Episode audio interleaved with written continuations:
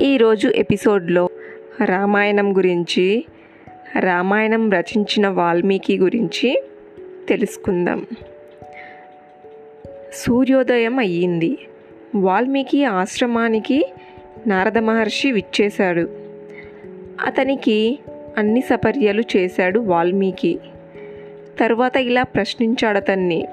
మహర్షి లోకంలో పరాక్రమ జ్ఞాన సద్గుణాల్లో సర్వశ్రేష్ఠుడు ఎవరు?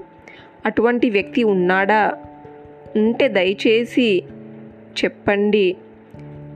సమాధానంగా సన్నగా నవ్వాడు నారదుడు. ఇది నా వేడుకోలు స్వామి. అనుగ్రహించండి. చేతులు జోడించి నమస్కరించాడు వాల్మీకి.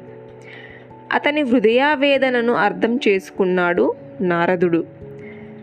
చెప్పాడిలా సద్గుణాల్లో సర్వశ్రేష్ఠుడు లేకనేం ఉన్నాడు.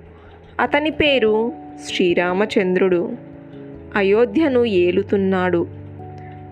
తరువాత రామకథను సంగ్రహంగా వివరించి వెళ్ళిపోయాడు అక్కడి నుంచి నారదుడు చెప్పిన రామకథను పదే పదే మననం చేసుకున్నాడు వాల్మీకి. అద్భుతం అమోఘం అనుకున్నాడు. అంతలో శిష్యుడు భరద్వాజుడు వచ్చాడక్కడికి. ఇద్దరు స్నానానికి బయలుదేరారు. దారిలో ఓ చెట్టు మీద కౌంచ పక్షుల జంటను గమనించాడు వాల్మీకి. చాలా ఉల్లాసంగా ఉన్నాయవి. ప్రేమోనాత్మకంగా ప్రవర్తిస్తున్నాయి.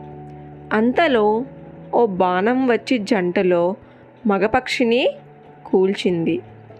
ప్రాణాలు కోల్పోయి చెట్టుపై నుంచి కింద పడింది మగపక్షి దానిని చూసి ఆడపక్షి రోధించసాగింది. చూశాడది వాల్మీకి. జాలితో చలించిపోయాడతను ఆవేదన చెందాడు. ఆవేదన ఆవేశమయ్యింది. తల తిప్పి చూశాడిటు. తన బాణానికి నేల కూలిన పక్షి కోసం పరుగున వస్తున్న బోయ కనిపించాడు. రక్త రుణానేత్రాలతో ఇలా శపించాడతన్ని ఓ ఈ బోయ ప్రేమోనాత్మకై ఉన్న ఈ జంట పక్షులలో ఒక దానిని చంపిన కారణంగా కలకాలం నువ్వు అప్రతిష్ట పాలవుదాకా ముని శాపానికి భయపడ్డాడు బోయ. అక్కడి నుంచి పరుగందుకున్నాడు.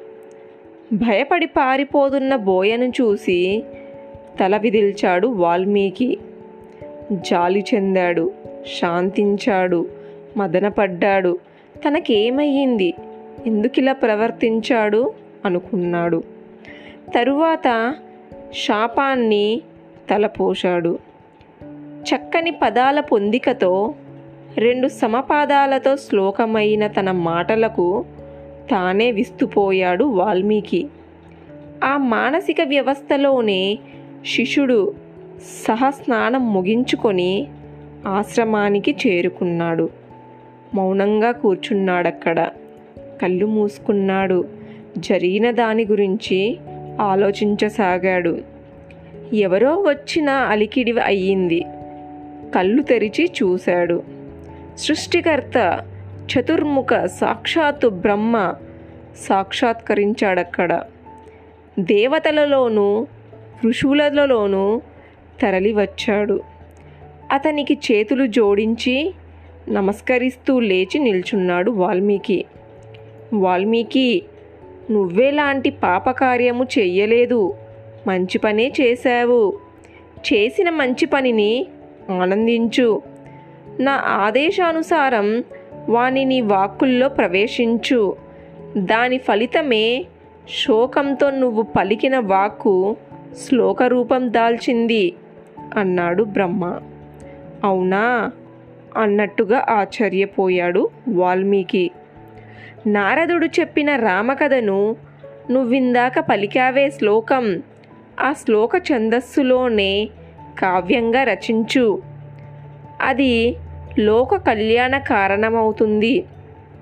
తరతరాలు వర్ధిల్లుతుంది.